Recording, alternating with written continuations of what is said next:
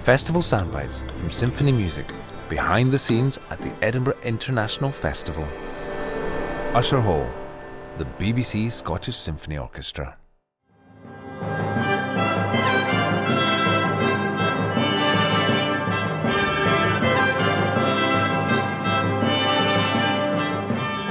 Janacek's Glagolitic Mass, inspired by the Slavic church tradition, is a strident and joyful celebration of life.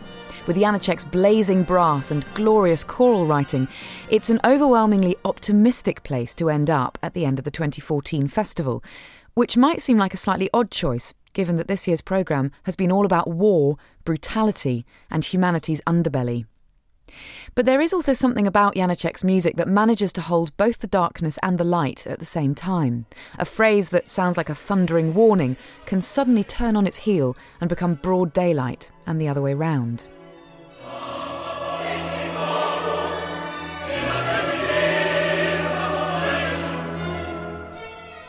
As Jonathan Mills steps down this year as artistic director of Edinburgh, he's made the bold move of programming Janacek's Glagolitic Mass next to one of his own works. The Australian is also a composer, and Ilan Volkov and the BBC Scottish Symphony Orchestra start the concert with Jonathan Mills' oratorio called Sandakan Threnody.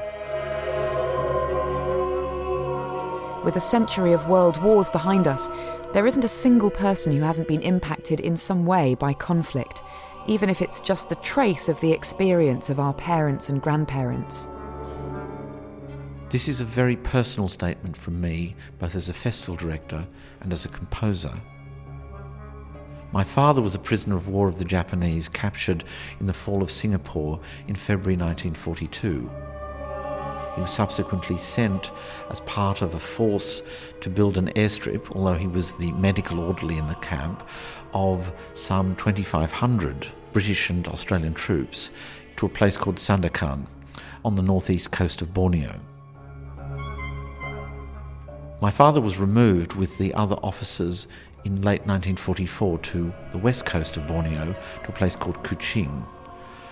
Of the remaining 2,400 British and Australian troops, they were taken on a series of marches from Sandakan to Ranau, about 160 kilometres through rugged equatorial rainforest terrain.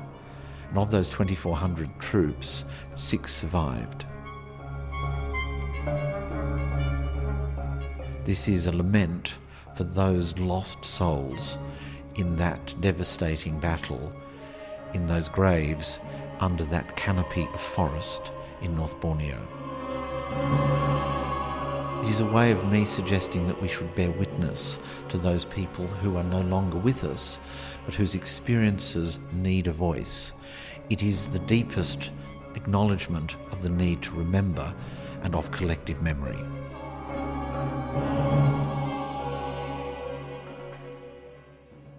The closing concert of the 2014 Edinburgh International Festival is at 8 o'clock on Saturday, the 30th of August, in the Usher Hall.